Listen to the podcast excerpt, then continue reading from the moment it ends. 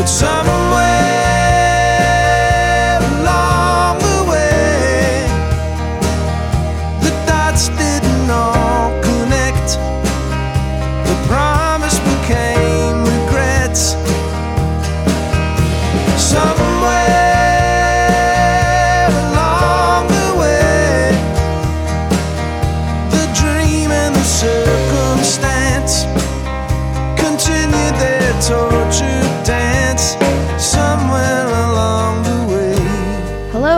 welcome to episode 1598 of Effectively Wild, a Fangraphs baseball podcast brought to you by our Patreon supporters. I'm Meg Rowley of Fangraphs, and I am joined on this Friday evening, fresh from the Padres game, by Ben Lindbergh, the ringer. Ben, how are you?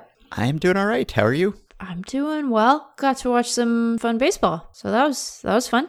Yeah, it's been about 12 hours since Sam and I spoke. And since then, there have been a couple games, and we saw one team that was sidelined by the coronavirus this season pitch a shutout, and one team that was sidelined by the coronavirus this season get shut out.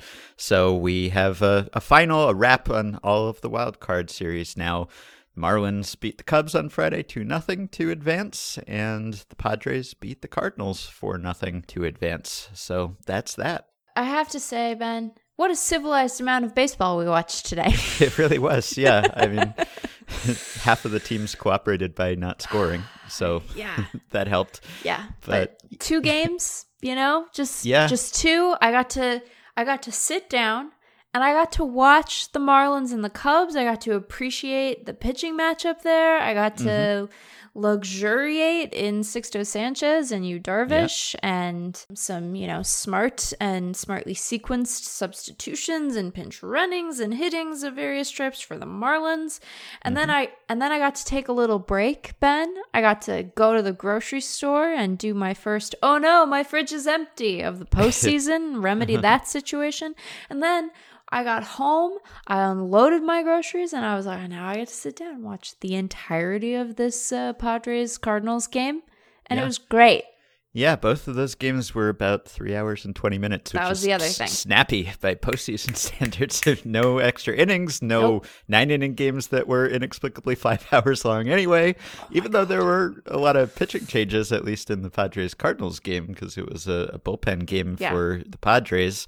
And I guess we could talk briefly about those games. As you said, great pitching matchup in Marlins Cubs, Sixto Sanchez versus Yu Darvish. And they were both really good. I, I don't know if they were their absolute best or if Darvish was his absolute best, but that mostly lived up to the billing, I would say. It was really fun to watch those guys. And Sanchez's stuff is just incredible. And it's the very rare pitcher who would make you say that in a game when he's going up against you, Darvish, who has some of the, the best, most watchable stuff in baseball. Like, those are just two pitchers who are really fun to watch because uh, obviously Darvish throws a million pitches and they both just have so many different arrows in their quiver and so much movement and so much speed. So that was a lot of fun. And the Marlins pulled it off. I, I really, they were, I guess, the one underdog that won their wild card series. Really, like uh, I know the Reds were a popular pick over Yeah. the Braves, but by seeding and and by regular season results, the Braves were the favorite in that series. So although we said anything could happen, that it could get chaotic.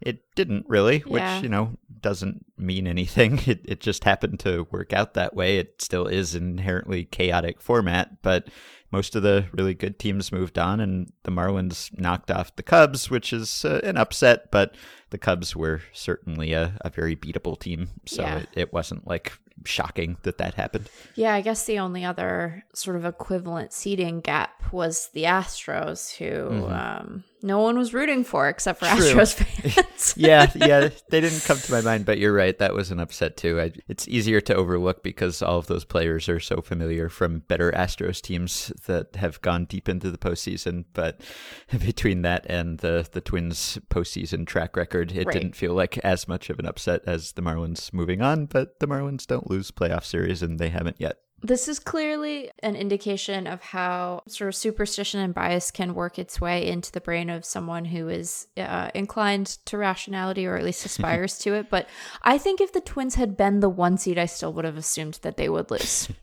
and that's that's a wild thing to think. That's Yeah. that's a very silly thing to think. They they were first of all a couple of bad plays away from from uh, you know escaping those games and and a better team, just a better team than I think the Astros were. Mm-hmm. Yeah. And uh and I still think that if they had been the one seed I would have been like, well, sorry, get him Yeah. get him again next year, except you won't.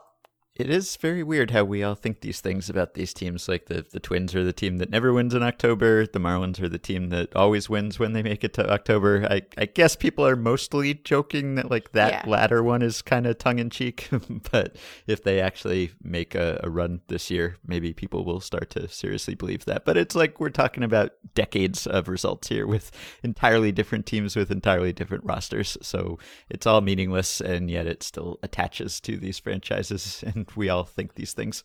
Yeah, I think that, you know, we do our best, but even the most rational among us are wooed by narrative or superstition, whatever you're deciding to call it that day. Yeah. I would like to contrast, Ben, the viewing experience. And I, I'd like to say, Ben, I'd like to thank ESPN. I'm sorry you had to be on the receiving end of this, but that Oakland game made you feel some feelings like that you felt Yeah. the need to express, which, know. you know, you, you're a, a pretty steady Yes. st- steady sort, a cool Yeah. customer, cool customer, calm customer, cool customer. Yeah, I don't know if I'm cool, but I'm pretty calm.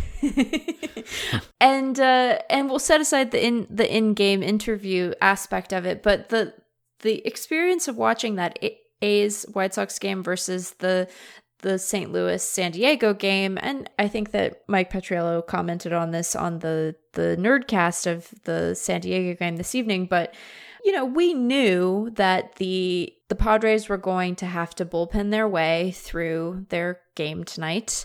And there were a couple of spots where things went not quite as expected. You know, Austin Adams only pitched to one hitter uh, because Goldschmidt wasn't retired, but the whole time I was like, San Diego has a plan. I don't know if the plan will work, but they have a plan. They're clearly executing on the plan. They have a a progression of hitters that they are expecting to see. They have a sequenced bullpen situation that they are keen on, as opposed to the White Sox, where I was just like, I think that um, Rick Renteria is going to have to pitch in this baseball game. I think Yeah. that um, we're going to see a position player on the mound in an elimination game, and I don't know if they would have been better off with that. Probably not. But it was, you know, it's hard to know. We've talked about this before. It's often hard to know exactly how much value to ascribe to managerial moves, and they are always so dependent on execution on the field to look mm-hmm. smart or seem silly in hindsight. But this this was a game where I was struck by, wow, you know, the the manager and the front office, I'm sure, they really sat down and gamed their way through this in a way that I thought was the smart and got the job done. So that was mm-hmm. pretty nifty.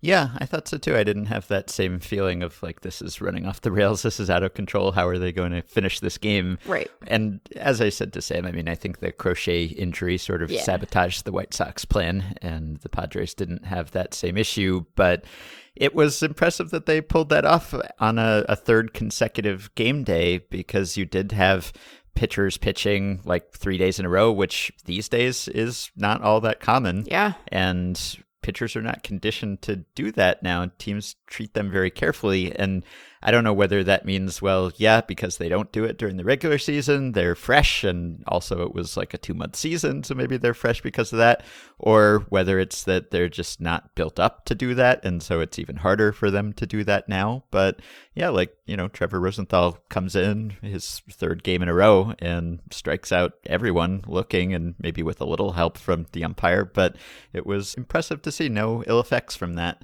So to pull off a, a nine inning, nine pitcher shutout, which uh, hasn't happened before, I think, against a playoff team, granted the Cardinals, that was not the, the easiest thing to execute. So I think both of those teams, like we knew coming to the series that the Cardinals were not a great hitting team. We also knew that the Cubs were not a great hitting team. Yeah. And you and I talked about that and, and marveled at their lack of offense last week. So it was not so surprising to see that be their undoing. But it's uh, two games or three games, so it's all kind of confirmation bias when things happen that we sort of expected to happen. We say, yeah, we knew that was going to happen. That was our concern coming into the series, but really, you can't predict a whole lot of anything. So it just happened to work out that way. Yeah, I think the only thing that I wish had been different in San Diego is I wish that Jake Cronenworth had pitched Why didn't? Yeah, me too. I, don't would have liked that. That would have been. Can you imagine the very specific corner of the world that we occupy and the reaction that would have? yes, it's it's the Ringer Slack channel where that came up. That's pretty much it. You and, and a few of us in there. I was like, let him pitch. Let Yeah. him pitch. I guess he's too valuable to pitch now. He's like Yeah. too good. It's once you get too good, like other than Ohtani and maybe even Ohtani will enter this zone at some point. Like you have to be a very specific level of good to Yes. pull off the two way player thing, because otherwise it's like, well, we can't risk you because you're too good at hitting or whatever, or we can't risk your hitting because you're too good at pitching. So it's almost like you can't be too good at either of those things, or teams just won't try it. So I guess Cronenworth has crossed over into you know rookie of the year as a position player. Probably won't put him on the mound, but No. hopefully sometime. I imagine that if we are to see Jay Cronenworth pitch at any point the rest of the postseason, that something has gone terribly, terribly wrong for San Diego. Yeah. But I do like that by extending uh, their postseason run, we have the potential for it, even if I hope the circumstances that necessitate it are perhaps a blowout in San Diego's favor. And then just, you know, put him up there, see what he can do. Yeah. And it was odd, sort of, to see some defensive lapses on Yeah. the part of the Cardinals that led to that loss. But that's just a, another example of one game. Anything can happen because usually they're so steady in that department. And with the Cubs, I guess you have to wonder if that was the last run for this Cubs core that's been contending since 2015. Will they try to trade Bryant this offseason? Will they break up that core in some other ways? Or if they don't, is it good enough to be back next year? Hard to say because we don't even know for sure how many playoff teams there will be next year. So that kind of covers those games, I suppose, and maybe we can talk a little later in the episode about the division series and the matchups that we're looking forward to. But wanted to just engage in a little media criticism hmm. with you, if you don't mind. I don't. I didn't get into that with Sam because we had so many games to catch up on, and also some of this criticism may be directed toward ESPN. I didn't want to put Sam in an awkward position. But two things have sort of stood out to me, and, and you might have other things that you want to bring up. It's always a shock to the system to go just full bore into national baseball broadcasts Yeah. after not having that very often during the season because it is just a different caliber of content or at least a different style and approach to talking about baseball. It can be a little jarring to just have nothing but that all of a sudden, unless you're watching the Nerdcast as you probably should be. The thing that mystifies me maybe the most is Alex Rodriguez and what has happened to him. like, Yeah, who has invaded this man's mind? Is this someone in a, a skin suit that looks like Alex Rodriguez? Because he has totally changed over the last few years. And look, like I know a lot of people just dislike Alex Rodriguez for valid reasons, but I've always sort of had a soft spot for him, even aside from the the cheating and all of the other excellent reasons not to like Alex Rodriguez.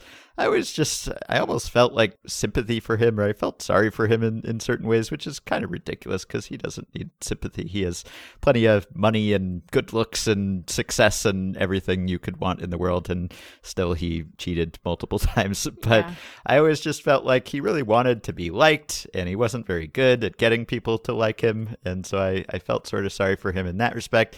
And he seemed somehow more human to me than Jeter did. He did sort of say what he thought people wanted him to hear, it seemed like, but he didn't have the same incredibly bland public persona, or at least he wasn't as good at pulling it off as Jeter was. And he was a better player than Jeter, and he also moved over to third base to accommodate Jeter, and yet didn't get a fraction of the adulation even before the PED use came out. Like the A Rod is unclutch narrative was unfair at times. And I also felt like he really loves baseball, and I still feel like that. Like he just really likes baseball. I think he likes talking about baseball, and boy, he has gotten to talk a lot about baseball lately, including like multiple games in one day, which might have something to do with the reaction that I've had to him. But you could critique A-Rod based on his sucking up to Rob Manfred as he was trying to buy the Mets and on that opening day broadcast telling Manfred that he'd done a tremendous job. Or you could critique how he kind of takes an anti-player stance on a lot of financial issues. He's constantly praising teams for locking players up or advocating that players sign extensions. And of course, he tried to maximize his own earnings as a player and signed two massive free agent deals. But that's not even the thing that bothers me most. He has suddenly turned into like the biggest booster of small ball in the world. Yeah. Which is so strange because I really enjoyed him as a studio analyst, as a, a pregame and postgame guy. I thought he was pretty polished and he had some insights. Like he was pretty good at breaking down mechanics and that kind of thing. And he just seems more suited to that than to live broadcasts, maybe, or, you know, calling games.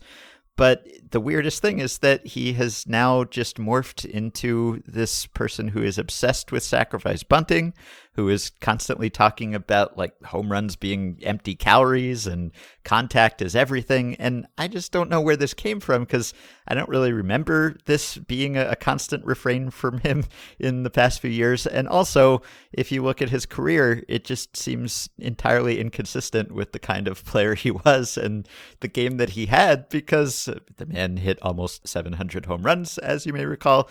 He stopped sacrifice bunting in the 1990s. I mean, it wasn't like he was dropping down bunts left and right. So I just don't understand how he became this sort of old school, do the little things. Like, if he wanted to have this be a branding exercise and to stand out from the pack, you'd think he'd want to be the guy who's like, no, hit the ball over the wall. That's what right. I did. Worked for me. It's pretty valuable. And he could actually stand out and kind of carve out an identity as the person who is not into small ball constantly but it's almost like he is playing this character or like pandering to the audience. Uh, I don't know whether he actually believes this, which I think is maybe the thing that bothers me most. It's almost like he's trying to sound like a national broadcaster who's expected to say these things. I just don't buy that A Rod is suddenly anti home run and sacrifice bunt anytime you get someone on. Yeah. How do I want to put this? I think that part of what made him so refreshing when he was first in the booth was he was this really interesting blend of clear preparation, right? You could tell that he just really yeah. took a lot of time and care before every broadcast. And I don't mean to say that he's not doing that. I think that it's really hard when you have to do so many games in one yes. day to, even when you have done that level of preparation, to sort of have that preparation sing through because you're tired and it's a lot of baseball and you know it's a lot of it's just a lot of time to fill and i think that people struggle to do that they struggle to do that in the course of a 3 hour broadcast and know what the right balance is between letting the game breathe and take a pause and inform the audience of, of something that they don't know. So I want to recognize how difficult the task at hand is. Yeah. And, you know, the task is hard on Sunday night baseball too, because it's often the Red Sox and the Yankees, and those games last for 10 hours. So, but what made him so great was that preparation coupled with a player's perspective that seemed not only informed by his own career, but by the folks in the game he would talk to, right? And it seems yeah. like he, despite the fact that he was, you know, not a universally beloved figure when he was an active player, mm-hmm. you know, mm-hmm. it seemed as if he had established relationships with guys, especially guys in the AL East, and that he had a good insight into what players of the day were thinking. And then he did a, a better job, I think, when he first started of parsing what of that was interesting and valuable and what of that kind of was hokum and i think that that balance is is out of whack now in a mm-hmm. way that's made him kind of tiring and tiresome in the booth and then you know like you said there's just been this weird turn to small ball and i think that the best broadcasters find a way to balance useful engagement, critical engagement with the game with a delight in the game as it is. Because mm-hmm. even if it is not perfectly constituted or exactly to your taste or precisely the aesthetic you want, there's still good stuff in baseball, right? Especially mm-hmm. in the mm-hmm. postseason, you're watching maybe a little less this year, but in general, you're watching the very best teams with the very best players. And so I think that striking that balance is hard. And I've never had to call a three and a half hour game or a five hour game or a postseason Yeah. game.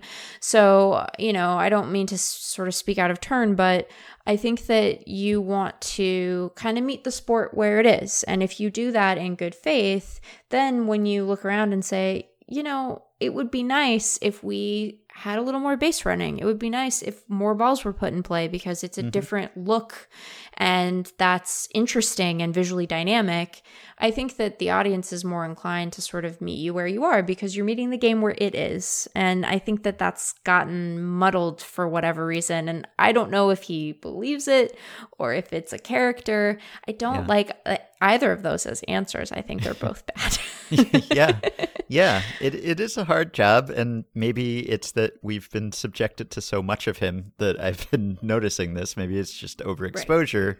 And and i think people are just predisposed not to like national broadcasters because you feel like they're parachuting in to say things about your team that you know that you've heard already because they're talking to casual fans mainstream fans a national audience and you miss the local voices that you hear all year long. And so people always think they're biased or they're boring or whatever and you know instinctively dislike them. And there are ones that people don't like that I do really like like Yeah. Joe Buck for instance I like Joe Buck quite a bit and he is much maligned of course but A-Rod first of all, like I'm sympathetic to the idea that yeah, there are a lot of strikeouts and maybe it's not the most exciting brand of baseball, and there are certainly ways to talk about that. Sacrifice bunts are not something I miss at No. all. Like I do not find sacrifice bunts entertaining in any way. Like the play itself is just not entertaining. I mean, the player is like literally giving up his attempt to reach base. Like it's just conceding an out essentially. That's just not an entertaining thing to me. I don't think like it takes skill and, and craft certainly, but I don't find it to be an entertaining thing. Bunting for hits, sure, Right. but sacrifice bunting, that is not at all something I miss in the game. It's variety, I guess, but it, it's not a form of variety that I enjoy at all but it just seems to me like uh, my request really for broadcasters is like just you know a don't like actively disparage the the product the entire time you're on the air. Like you can certainly critique it and, and point out flaws and things that you wish were better but don't be overly negative. I mean you know celebrate the thing that you're calling and and that we're all watching and enjoying to a certain extent. And then be like just don't feed me misinformation. Like Right. I, i'm not saying you need to be the nerdcast and to have a, a whole lot of advanced stats.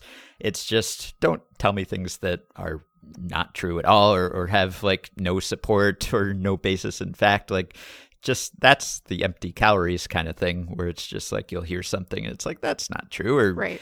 I don't think that's true, or at least, you know, you support your assertion in some way, please. So that's all. I just, I, I don't care if you teach me something really. I just don't want to hear misinformation and, and falsehoods, you know, for whatever the motivation is. And so I think it is a really hard job. And I, I almost had a chance to do it earlier this year. I was going to be on an MLB Network nerdcast, but it was for a, an Astros game that was postponed because of a hurricane. So that broadcast did not end up happening. And if it had, I might have an even greater appreciation for how difficult that is. And I don't think I would be great at it, but I also don't think I would start spouting nonsense. I mean, Right. like I might have nothing to say. That is entirely possible. and so if I had nothing to say, I guess I might start feeling pressure to say something. And if you have, you know, three hours and you, you run out of your A material and you have to come up with something, that's when you start saying cliches or just like talking incessantly about so and so's character or whatever. But I feel like I, I wouldn't be something other than myself or, or start saying things I don't believe just because there's dead air or something. I, I might just say something boring. I don't know Right. what I would do. But that's the the odd thing that I just feel like A Rod's heart is is not really in this, and maybe I'm wrong, and maybe it is. Either way, it's not great, as you said. If he actually believes these things, that's not great, and if he thinks he's obliged to say these things, that's not great. And I've seen people compare it to Joe Morgan in that Joe Morgan was a, a player who, you know, did all the things that sabermetricians of the time and, and the Moneyball philosophy prized and yet he hated all of that stuff. And so it was odd to hear him disparage certain things even though he was great as a player. You know he had great on base percentages. Why is he so angry about on base percentage? But I always kind of felt like his heart was in that stuff and he came from a different era and I think he did appreciate those things and, and really care about small ball and the little things and everything. But A Rod played in a different era when a lot of that had already gone by the wayside and the style of play was totally different. And I'm just not buying it. Yeah, and I, like you said, I don't think that everyone needs to engage with the sport the same way that we do. I think it's nice that there are kind of multiple broadcasts available so that people who want to think about baseball from an analytics perspective and sort of understand the game through that lens can can do so although i do think we you know, I don't want that fracturing to be so permanent, especially in the postseason, because I do think that there is something really special and unifying about us all watching the same thing, which we so rarely do with baseball. This is like the yeah. only time of year apart from a couple of national broadcasts where we're really clued in on the same games. Um, and I think that that's important to our sort of collective understanding of the sport. But I think that you can you can engage with baseball in a in a way that like you said is still honest and isn't antagonistic and that probably goes both ways right like it isn't as if the sabermetric community is always charming and docile, right? Like we have mm-hmm. our moments of getting zingas in too. So yeah. this probably goes goes both ways. But I think that you want people to walk away from a game having understood what they just watched. And because the way that teams understand baseball is analytically inclined to not engage with that at all and to not try to help your audience understand it and like i said sort of meet the game where it is now is to to not live up to that part of your kind of responsibility and job description as a broadcaster. And so i think it it is important to try to find some way to to talk about it in a way that is reasonably accessible and it doesn't have to dominate the entire broadcast but uh, empty calories? Like what are you talking about man yeah. And sometimes he seemed to like say contradictory things like within a span of minutes. Like he would yeah. praise home runs and then go right back to talking about how manufactured runs matter more. I'm picking on A Rod. I could pick on any number of other broadcasters who say something similar, but with him, it just feels like a, a hard turn yeah. to this all of a sudden. And also, I, I just feel like he had a lot of potential as a, a TV voice. So I feel like he can be better than this. I, I guess that's why it bothers me a bit. And also because I just really enjoyed watching him as a player. Like, as a fan during the, the time in my career when I was not covering the sport, but was just enjoying it on that level, he was, I think, the best player I ever got to see on a regular basis. He yeah. was just incredible. And you got to see him too. And I guess that that maybe bothers me a bit more just because I appreciated those things that he did, and now he almost seems to be renouncing them or discounting them himself.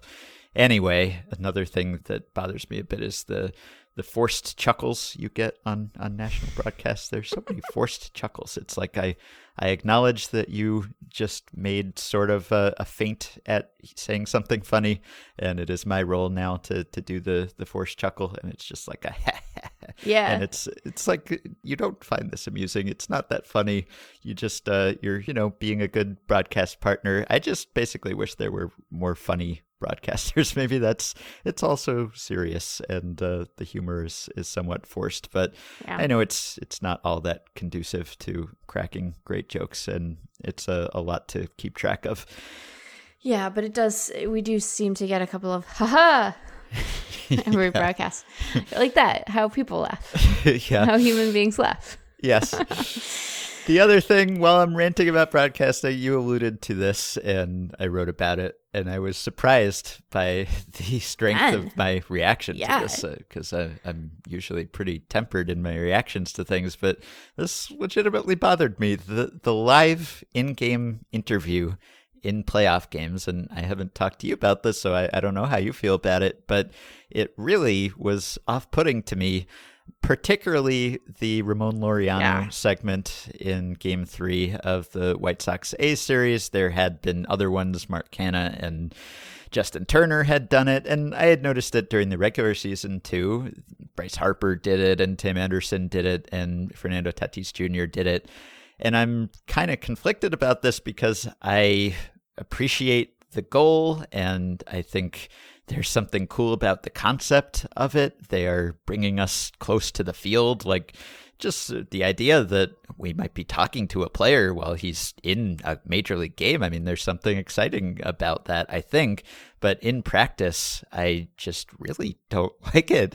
And I like the goal, which is sort of to humanize the players and give them more of a platform. And we know the whole thing about baseball's audience being old and all of baseball stars being anonymous on a national level and they never get named on the list of like the 100 most popular or favorite athletes. And so anything you can do to give them a mic and a spotlight, I applaud that. Except this, this Yeah. is just too much for me. And I had some misgivings about it in regular season games, but seeing it in playoff games and seeing it in playoff elimination games, I was like deeply uncomfortable watching Ramon Laureano talk to Dave Flemming and Jessica Mendoza during this game. That it's a, a do or die game. His team was trailing he's running around all over the field.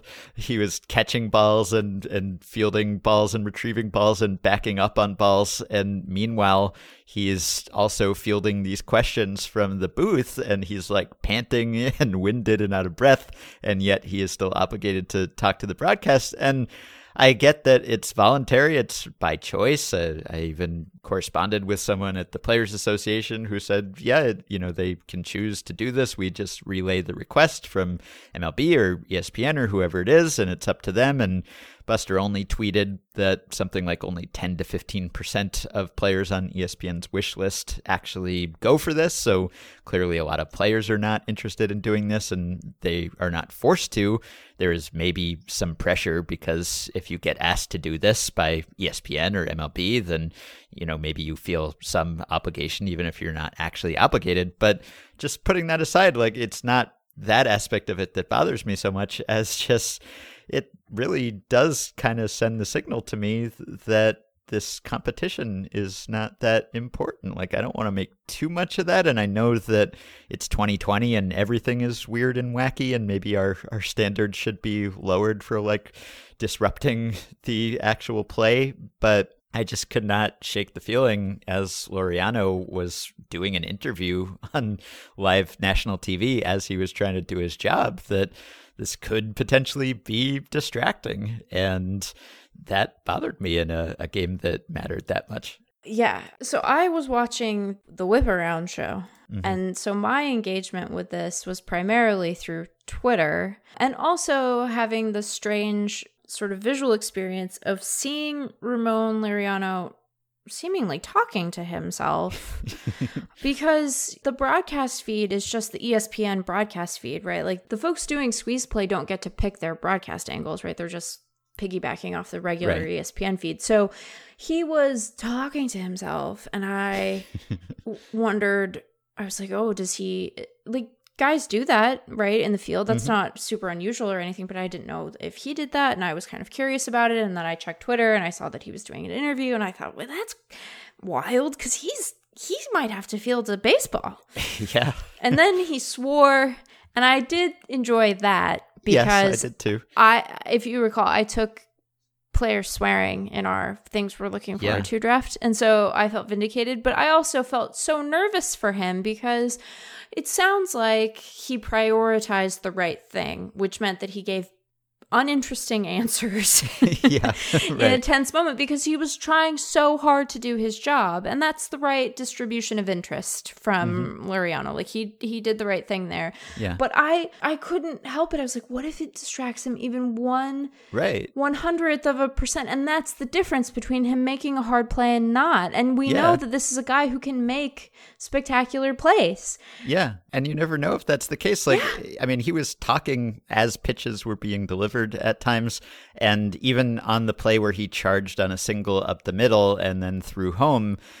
I don't think he really had a, a chance on that play anyway. The throw was a little offline, Yeah. but he was like talking as that pitch was going in. No, and you just never know. Like, I understand that, like, it's got to be deeply ingrained and instinctive at that point. Like, it's hard for me to imagine doing that because I'm thinking of how much of my mental attention that would take up. And like, I can't even write while I'm watching something. So the Right. idea of like playing baseball while I'm talking and doing an interview, it just seems like a lot. But if you're Ramon Laureano, like a lot of this is just so habitual for you that it probably is more manageable for him. And of course, major leaguers are incredibly focused and they're used to tuning out distractions and managing that kind of thing and being heckled and whatever else. But still, like, you can't tell me it doesn't take up some cognitive capacity to be interviewed and to know that millions of people are listening to you, which maybe he just put out of his mind because he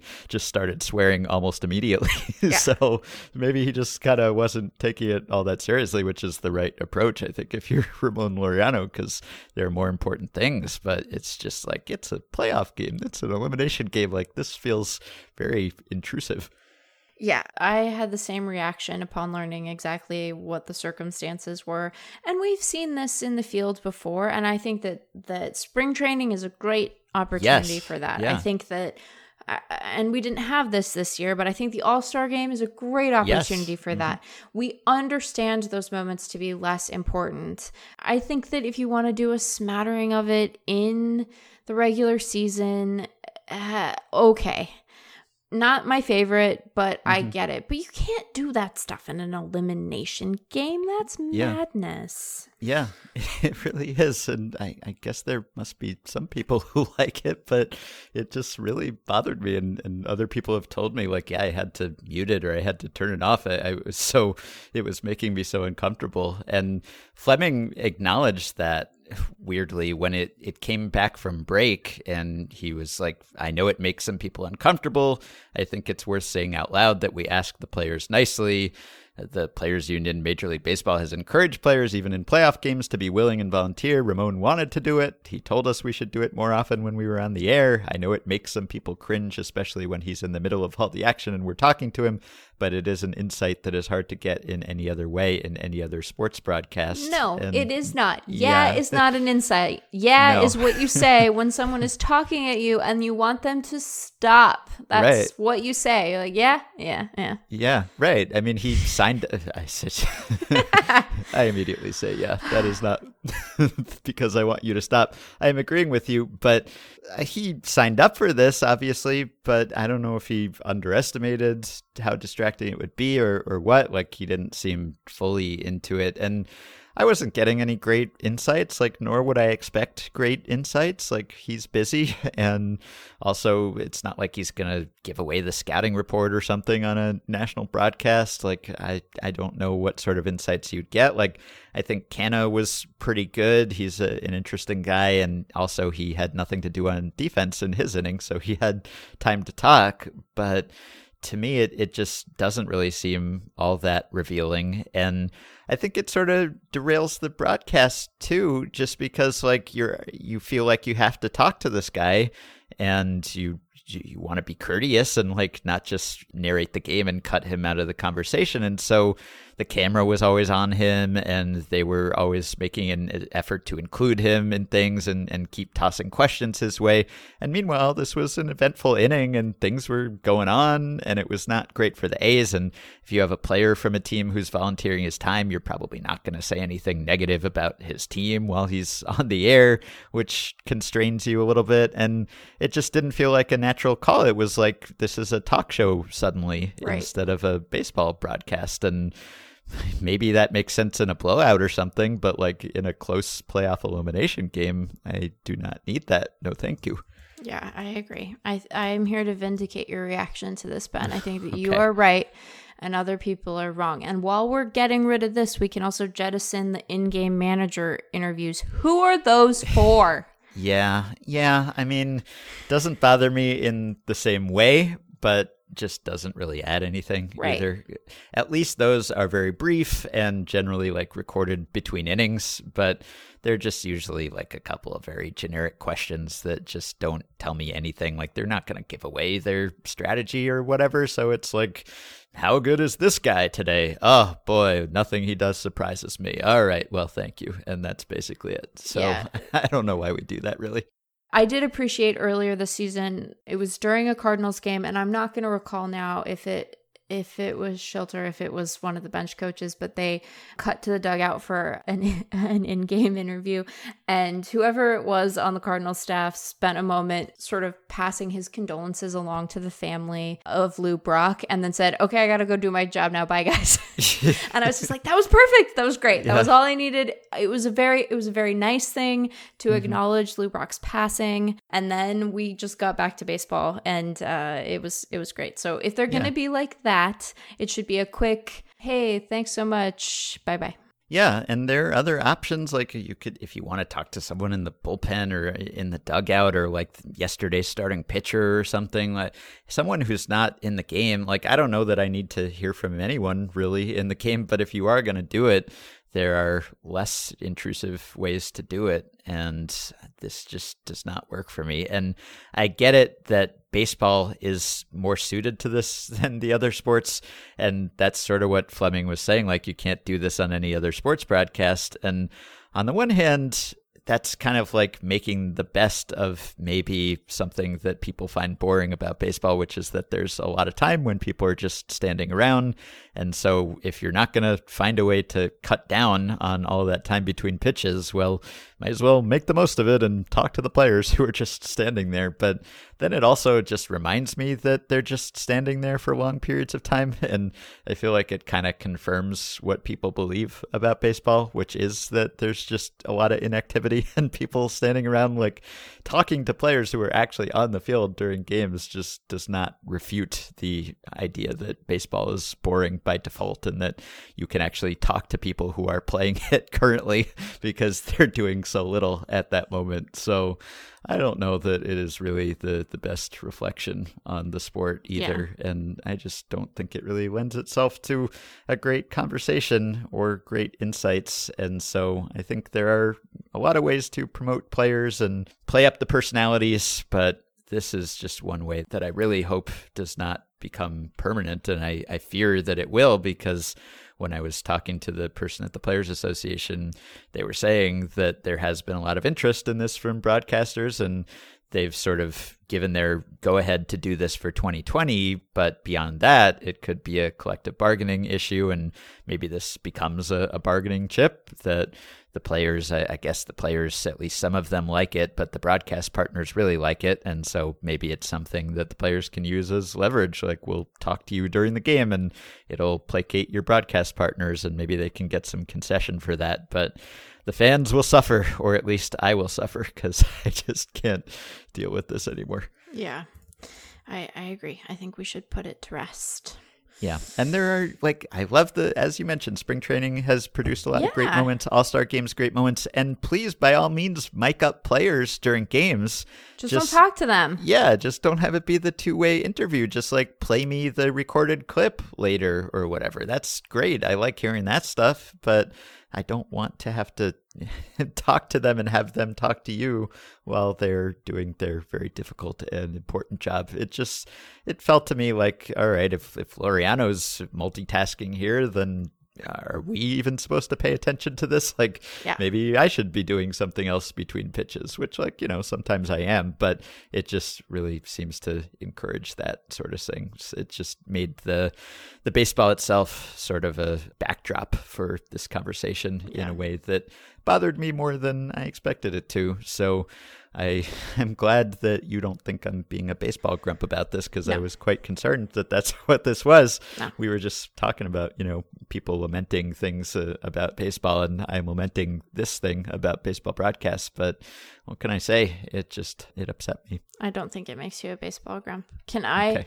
I don't think that my um, broadcasting beef makes me a baseball grump, but I'm open to that feedback. Can I share my Mm-hmm. Broadcasting Yes, beef? please. Ben, we got to talk about the way we talk about Trevor Bauer. Okay. So I acknowledge that there are aspects of his approach to baseball that are interesting. I don't think that they are as novel as they once were. So I don't quite understand the continued fascination in that respect because it isn't as if he is the only pitcher who like has a weighted ball routine. Mhm. I think that if you are going to broadcast about Trevor Bauer and you're going to talk about his controversies, you need to do that in a more honest way. Not you, Ben, because you you didn't do it at all, Ben. but I think that Trevor Bauer makes the mistake that a lot of young men make, which is to think that being contrarian is the same as having a personality Uh-huh. and they are not the same. I think that he quite often uses his social media in an irresponsible way and does not appreciate the influence he has to send his fans after those who disagree with him. And I know what it is to feel irritated on Twitter. I probably don't have any real understanding of the volume that he probably encounters, but you have to let stuff go. You have to appreciate the way that your influence is going to wreck someone's day in a way that's very disproportionate to whatever small inconvenience or insult they've levied against you.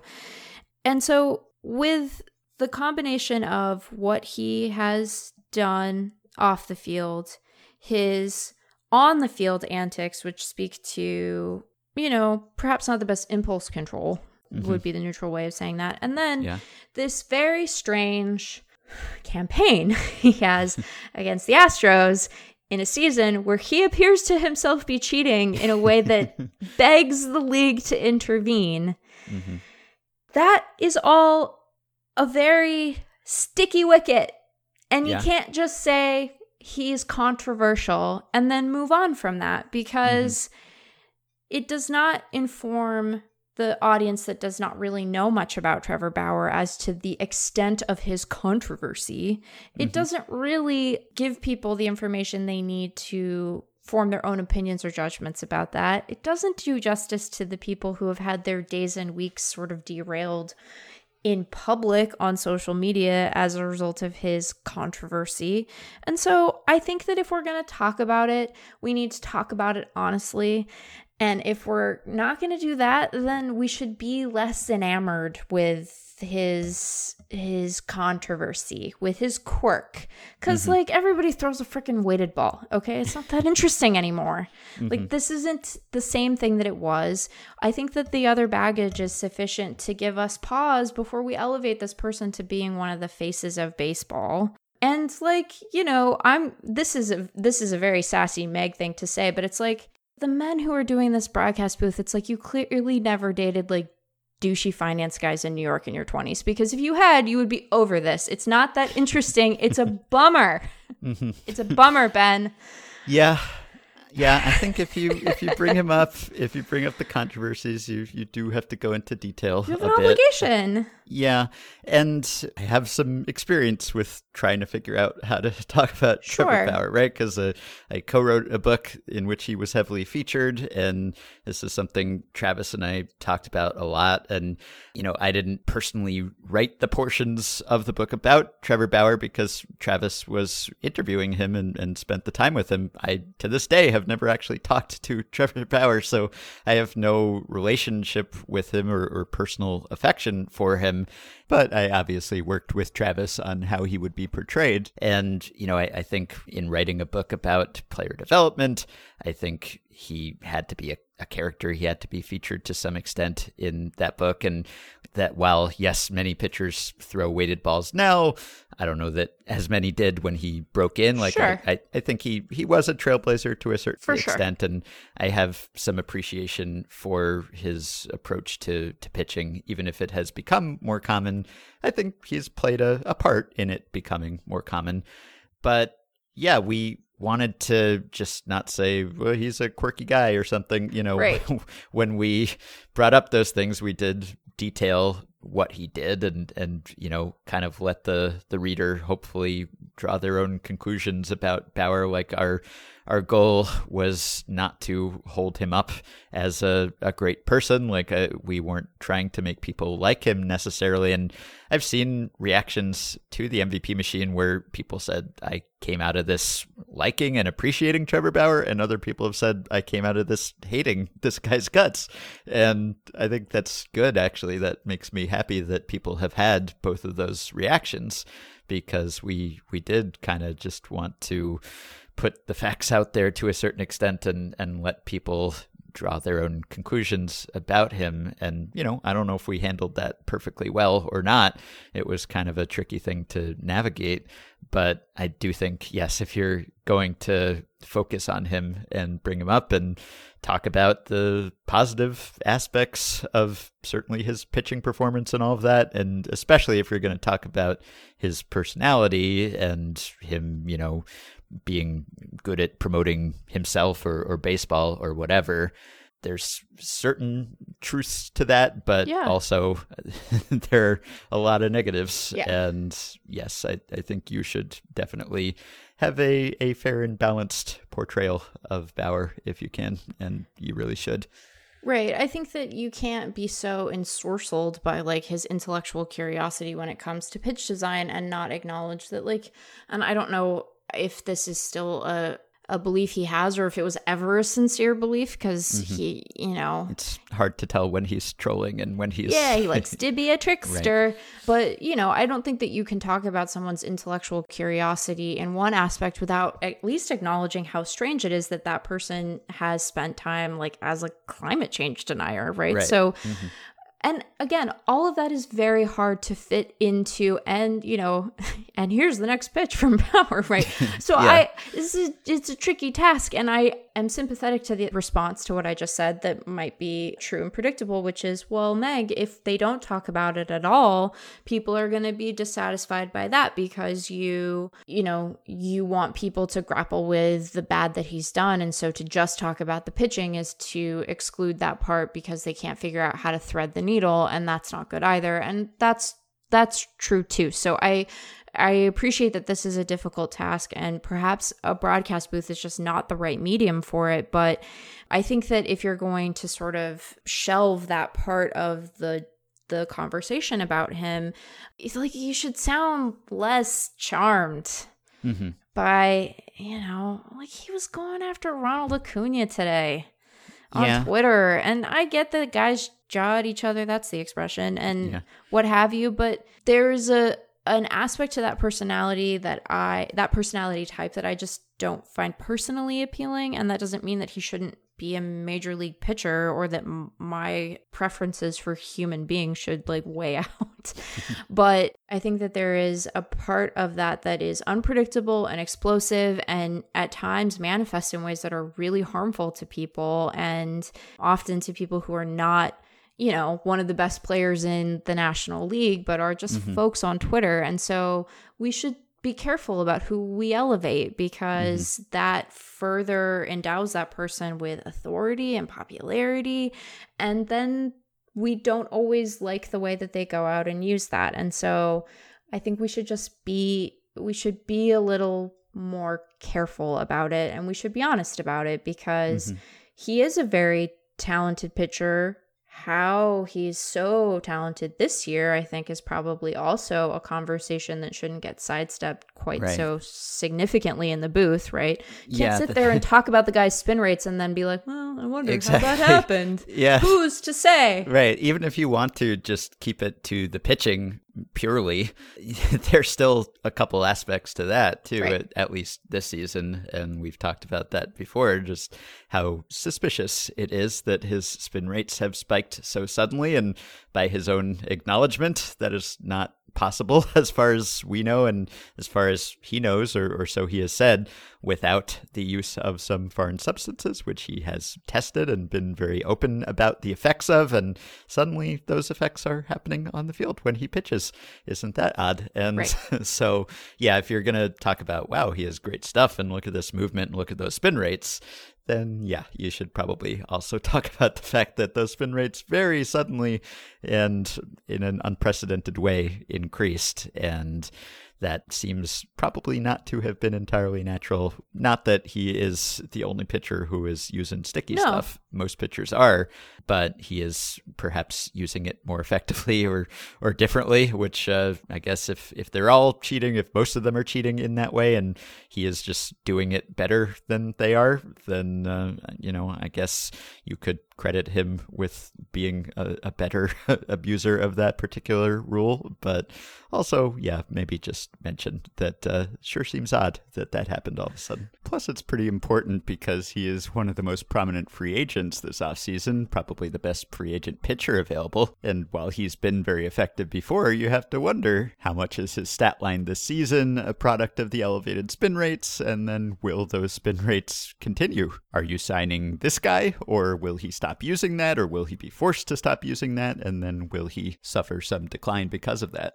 Right. Like I know that people's reactions to the way that the, the booth in the first game between the Twins and the Astros sort of talked about, it sure is strange that their batting average is so much lower. It sure is weird they're having a harder time hitting breaking stuff this year. And I know that mm-hmm. people kind of reacted to that differently. I took that as as the booth inviting the audience, which is aware of the Astros mm-hmm. cheating scandal, to say, well, it's because they cheated, and mm-hmm. now they're not cheating, and Yeah. so they're less good at baseball. And and it's a tricky thing when you have a broadcast partner and you're you know having to sort of satisfy a lot of different audiences. And i think that we can ask people to be sort of principled but not be naive to the demands and constraints that they have in the media. I'm like let's you know be realistic about some of the forces that are at play here. But it was very different when talking about Bauer's like well no he's like really he really seems to want the league call him out for cheating like he seems Yeah. to be inviting that in a way that is very strange i mm-hmm. find it very strange Yeah. while simultaneously just trying to stick it to the Astros at every conceivable moment. So he is he is a complicated and sort of multi-dimensional person as we all are, but if you're going to be enamored with that complexity, you need to grapple with it sincerely is is mm-hmm. my request because some of it is you know, I don't want to say it's silly baseball stuff, but like it's baseball stuff. And some of it is much more serious for a lot of people. And so I think that we need to be mindful of that reality when we're deciding to, you know, be so charmed. We should mm-hmm. be thoughtful about who we're charmed by. Yeah, and his spin rate spike has been even more suspicious and much more anomalous than the Astros spin rates that Bauer has called out ever were.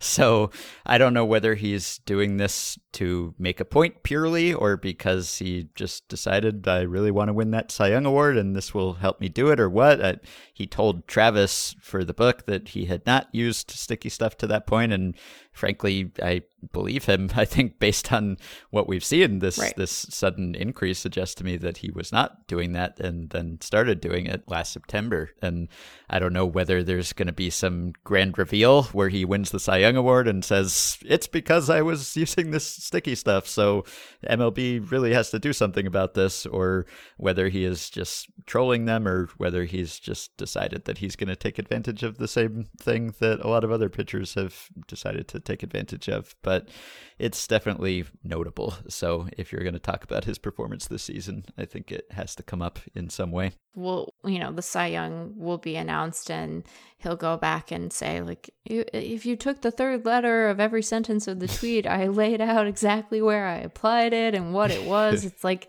this is a really great reference from a, a wonderful piece of cinema that everyone will appreciate. but it's like in the Snowman, you know, it's like Mr. Police, you could have saved her. I gave you all the clues. it's just like right. that. Yeah, maybe. with less murder, hopefully. So, since we've been complaining about things, I'll just say one thing that I've found heartening, which is that there's not been any discourse that I've been aware of about bat flips or any of that stuff, which I have found encouraging because when we had the whole Tatis controversy and the 3 0 swing and everything earlier this year, I thought the backlash to that backlash was so strong that to me, that seemed like a watershed. It, it seemed to be saying that no, actually, public opinion has shifted. Even opinion within the game has shifted. Everyone is on Tatis's side now. And if you're going to be the, the wet blanket bully who's going to come out and say something about bat flips, the the mob will come for you, not for the bat flipper. And I thought that was a significant moment, and I sort of allowed myself to hope that you know what, maybe this just won't be a problem again, and we won't have to have this conversation over and over and over again.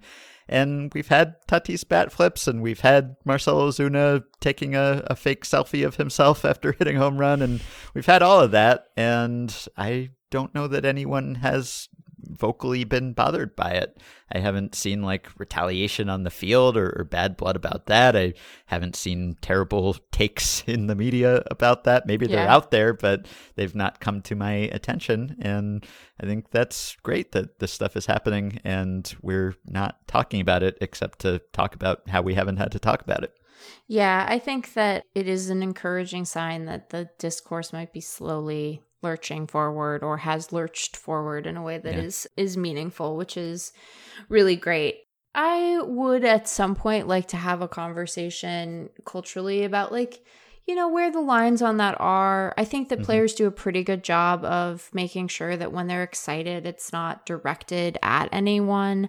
hmm I think that it's very normal and natural to like have a bad thing happen and be disappointed and angry and be like, ah, grumble, grumble. I wish that were different. Yeah. What you choose to do with that feeling and who you direct it toward, I think, is where you know where you need to like do some work and some growth and some maturing as a person and i think that as long as folks are doing their part whether it's making sure that it's not directed at anyone so that it truly is celebratory and not a like zats uh you know you don't want to zats anyone uh, zats and that you know guys who are disappointed can say yeah that sucked i wish that hadn't happened and then Yeah. move on, then everybody's in good shape because Mhm.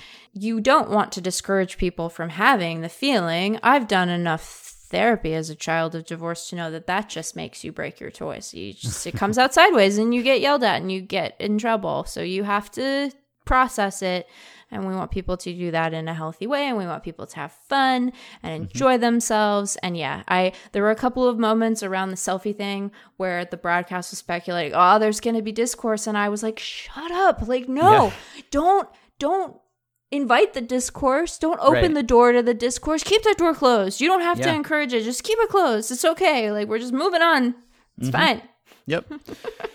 so before we wrap up, I don't know if we'll speak again before the division series start on Monday for the AL and Tuesday for the NL. So are you particularly excited or intrigued by any of these matchups? We've got Rays Yankees, we've got A's Astros, we've got Dodgers Padres, and we've got Marlins Braves.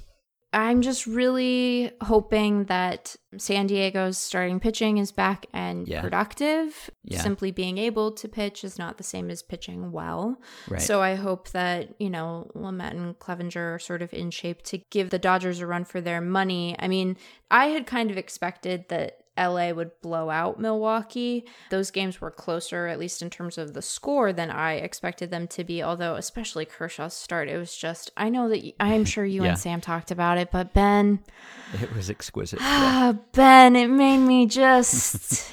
It just made me happy. I didn't even get to watch all of it because, you know, there were other games that were tighter and I had to focus on those for a second. But gosh, Mhm. what a joy. I just hope that we can finally be rid of that narrative. Let's live leave all the bad discourse. Yeah. Cuz that's what 2020 has been famous for is just jettisoning bad discourse. We're just Right. like, no, we're oh, we're not doing that anymore. We've evolved. Um Uh, still here. We're still here. Um, so so I hope that I hope that that series features uh, healthy starters on San Diego's part, so that we can really see it in all its glory. Because I think it's just gonna that one's gonna be a tremendous amount of fun. I'm happy that there have been teams that have sort of gotten some bad past behind them in terms of their inability to win a series, and so we get to Yeah. move through that and establish new stories, which is always exciting. I think that the fact that so many of these series have shaped up to be true division series is fun because, you know, gosh, you just don't hate anyone like you hate your family. Um, and so I love my family, but I'm just saying, like, you just know them so well. So you Yeah. gotta, like, I think that, I think the Rays and the Yankees might fight.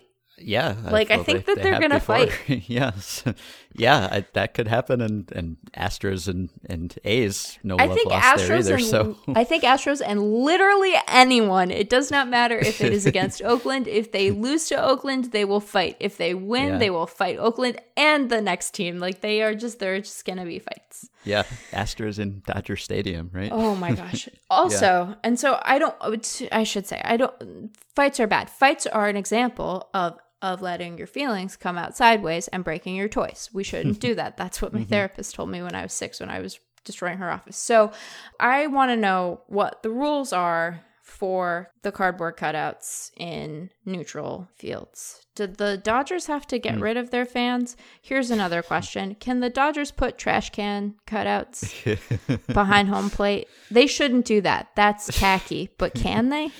I don't know. I I would think that uh, someone would probably clear those away. Unfortunately, Probably. They would probably find that to be not sporting. They would probably Yes. say that's not sporting. In the ALDS brought to you by Utz potato chips and the NLDS brought to you by Doosan. Have you ever watched uh like playoff baseball and been like, I need a backhoe? yeah, I need some camping equipment. I need some tires. These are just not products that I ever need. The camping equipment, I sometimes, I'm sometimes like, oh, I could use that because I Mm-hmm. like being outside, but that's the only time. I have one final thought on commercials. That's not true. I'll have many thoughts on commercials, but I have one for this.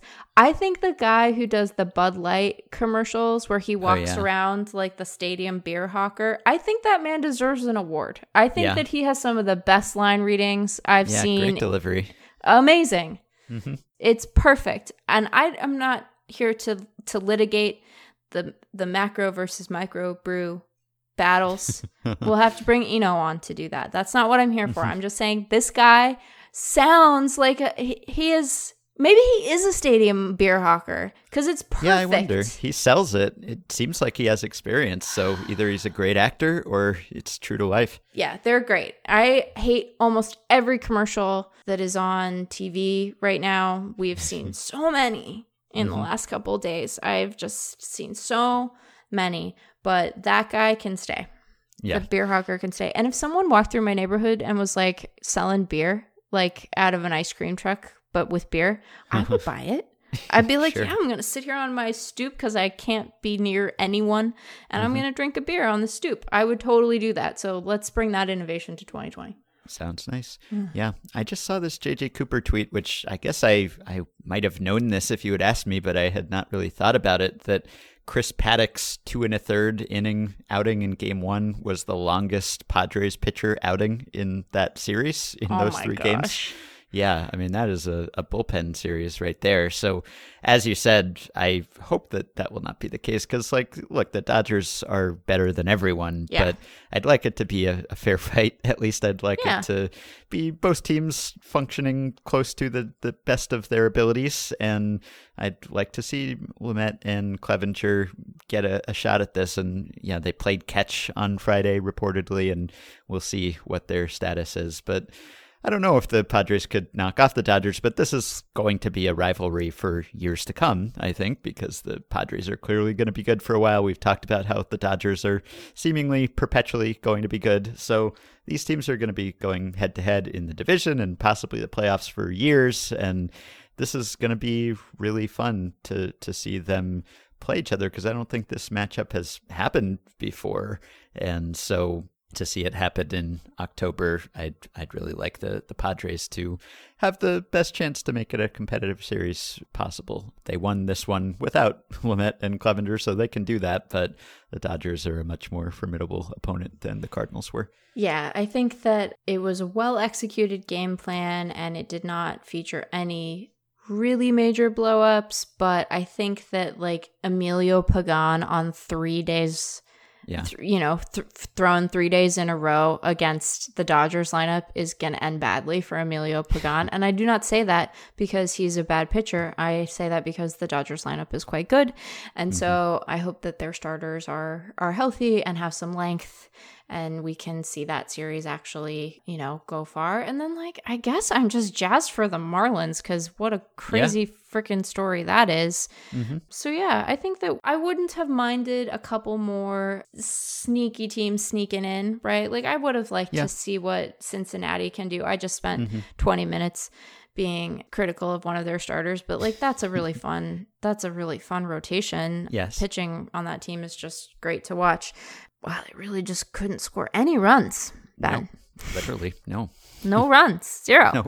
So yeah, I think that we ended up with a, a pretty good slate. And I, Mm-hmm. as much as I would have liked for, like I said, a, a sneaky team to sneak in, I think it is probably to the sports benefit that we didn't see a ton of upsets. Like it would have been bad for baseball if the Dodgers had gotten bounced in a best of three.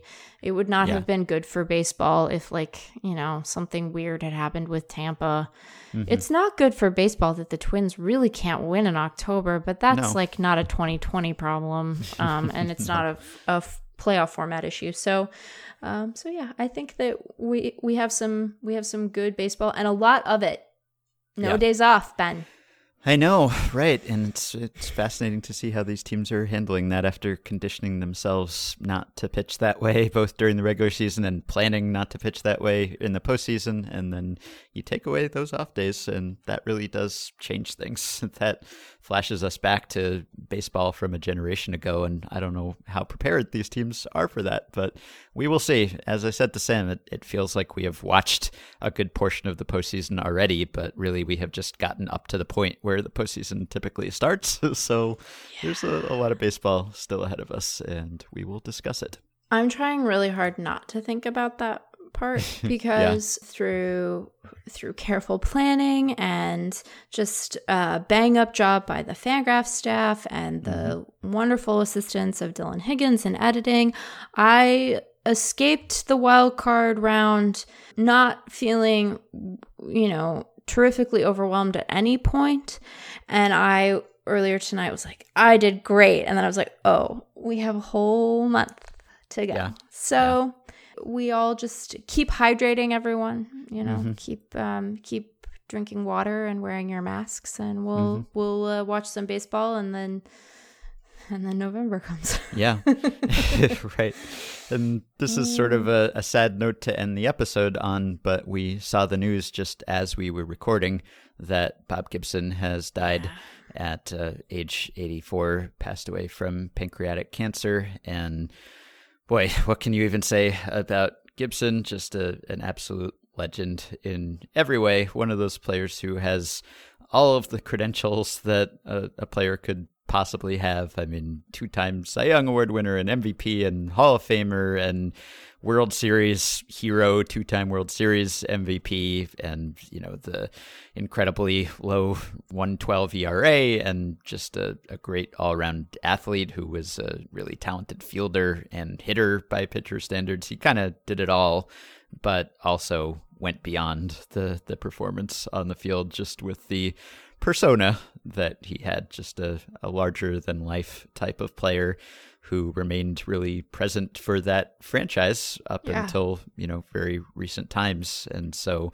it's uh, an acute loss that I'm sure that not only his his loved ones but Cardinals fans are feeling, you know, after having been eliminated earlier today, having lost Lou Brock recently to have Bob Gibson go so soon. That's a, a pretty tough sequence of events. Yeah, I think that when you inspire the sport to alter its physical parameters. Yeah. that alone is sort of an indelible mark to leave, and it doesn't begin to do justice to his legacy, both as a pitcher and as a human being, and as someone who, as you said, has continued to be a really important figure in that organization for fans and for players who have gone through there. I know that, you know, as we were recording, I was scrolling through Twitter and Jack Flaherty had a relationship with him. Yeah. And it's clear that he meant a lot to a lot of people, both folks who knew him really well and those who were uh, not lucky enough to. So it's, it's been a sad year for baseball legends leaving us. So hmm Yeah, you kept hearing about his ERA this season, right? Yeah. Because because people were sort of making runs at it because of the 60 game season. It's like, well, he did that in a full season and, you know, granted big strike zone and, and high mound and all of that, but it, it, it was not just Bob Gibson No. that prompted that change. But yes, there was an element of like, oh, he's too good. We, Yeah. we need to change the rules Yeah. because this is this is not fair. He's not hittable.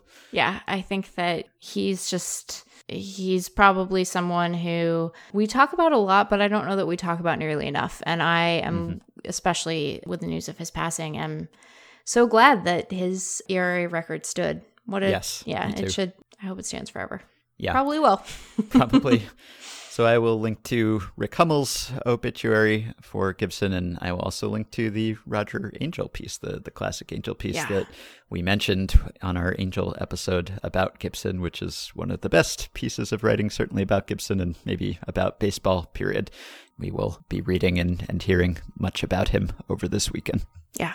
That'll do it for today and for this week. Thank you as always for listening, and thanks to those of you who have supported the podcast on Patreon by going to patreon.com slash effectivelywild. The following five listeners have already signed up and pledged some small monthly amount to help keep the podcast going and get themselves access to some perks. Joe Morelli, Allison, John Doherty, Jenna Gardner, and Andy Oaklack. Thanks to all of you. You can join our Facebook group at facebook.com slash group slash effectivelywild. You can rate, review, and subscribe to Effectively Wild on iTunes and Spotify and other podcast platforms. Keep your questions and comments coming for me and Meg and Sam via email at podcast@fangraphs.com or via the Patreon messaging system if you are a supporter. Thanks to Dylan Higgins, as always, for his editing assistance. We hope you have a wonderful weekend, and we will be back to talk to you early next week.